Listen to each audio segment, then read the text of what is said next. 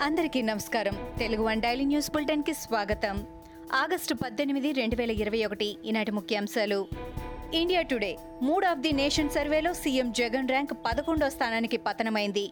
Jagan best CM అని పట్టుమని పది శాతం మంది కూడా భావించడం లేదంటే జగన్ పరిపాలనపై ప్రజలు ఎంత అసంతృప్తితో ఉన్నారో తెలుస్తోంది. కేవలం ఆరు శాతం మాత్రమే జగన్ మంచి సీఎం అన్నారు. అటు ప్రధాని మోడీ క్రేజ్ అరవై ఆరు శాతం నుంచి ఇరవై నాలుగు శాతానికి పతనమైంది.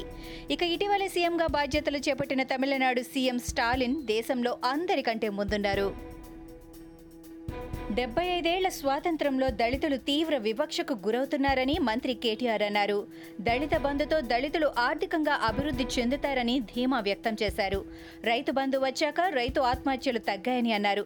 గతేడాది ఇరవై లక్షల కోట్ల ప్యాకేజీ అన్న కేంద్రం అవి ఏమయ్యాయో చెప్పాలని కేటీఆర్ నిలదీశారు. సీఎం జగన్ రెడ్డి అక్రమస్తుల కేసులో ఈడీ మరో రెండు ఛార్జీషీట్లు దాఖలు చేసింది.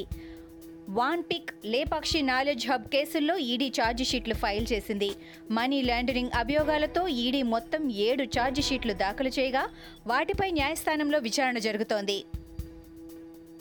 గుంటూరులో ఉన్మాది చేతిలో హత్యకు గురైన బీటెక్ స్టూడెంట్ రమ్యశ్రీ కుటుంబాన్ని పరామర్శించిన టీడీపీ జాతీయ ప్రధాన కార్యదర్శి నారా లోకేష్ పై పలు సెక్షన్ల కింద కేసు నమోదు చేశారు పోలీసులు. మాజీ మంత్రి నక్క ఆనందబాబు శ్రావణ్ కుమార్ ధూళిపాళ్ళతో పాటు పలువురు నేతలపై కొత్తపేట పోలీస్ స్టేషన్లో కేసు నమోదైంది. రమ్యశ్రీ కుటుంబాన్ని ప్రతిపక్ష పార్టీ నేతలు పరామర్శించడానికి వెళ్తే వారిని అరెస్టు చేయడం దారుణమని అన్నారు ఎంపీ రఘురామ. ఓదార్పు కార్యక్రమం సీఎం జగన్ సొంత హక్కుగా భావించారా? వేరే ఎవరికి ఓదార్చే హక్కు లేదా? అని రఘురామ నిలదీశారు. సర్కారు జీవోలను మరింత రహస్యంగా ఉంచుతోంది ఏపీ ప్రభుత్వం.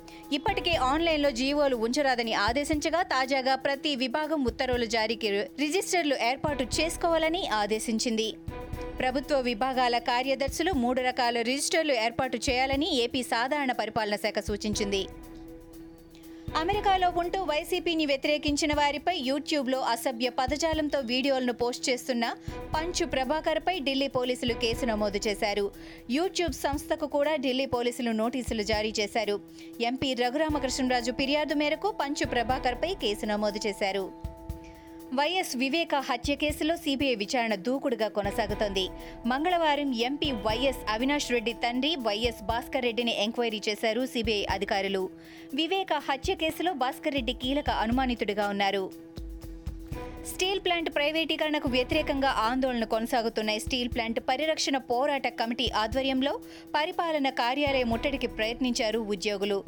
Staff privatisation of steel plant పేరుతో ప్రత్యేక గొడుగులతో వినూత్న నిరసనకు దిగారు. మోడీ హటావో స్టీల్ ప్లాంట్ బచావో అంటూ నినాదాలు చేశారు. Badminton star PV Sindhu Charminar Bhagyalakshmi అమ్మవారిని దర్శించుకున్నారు. టోక్యో ఒలింపిక్స్లో కాంస్య పథకం గెలిచిన తర్వాత భాగ్యలక్ష్మి అమ్మవారి ఆలయానికి వచ్చిన సింధుకు ఆలయ కమిటీ నిర్వాహకులు ఘన స్వాగతం పలికారు. ఇవి ఈనాటి ముఖ్యాంశాలు. మరికొన్ని ముఖ్యాంశాలతో మళ్ళీ రేపు కలుద్దాం.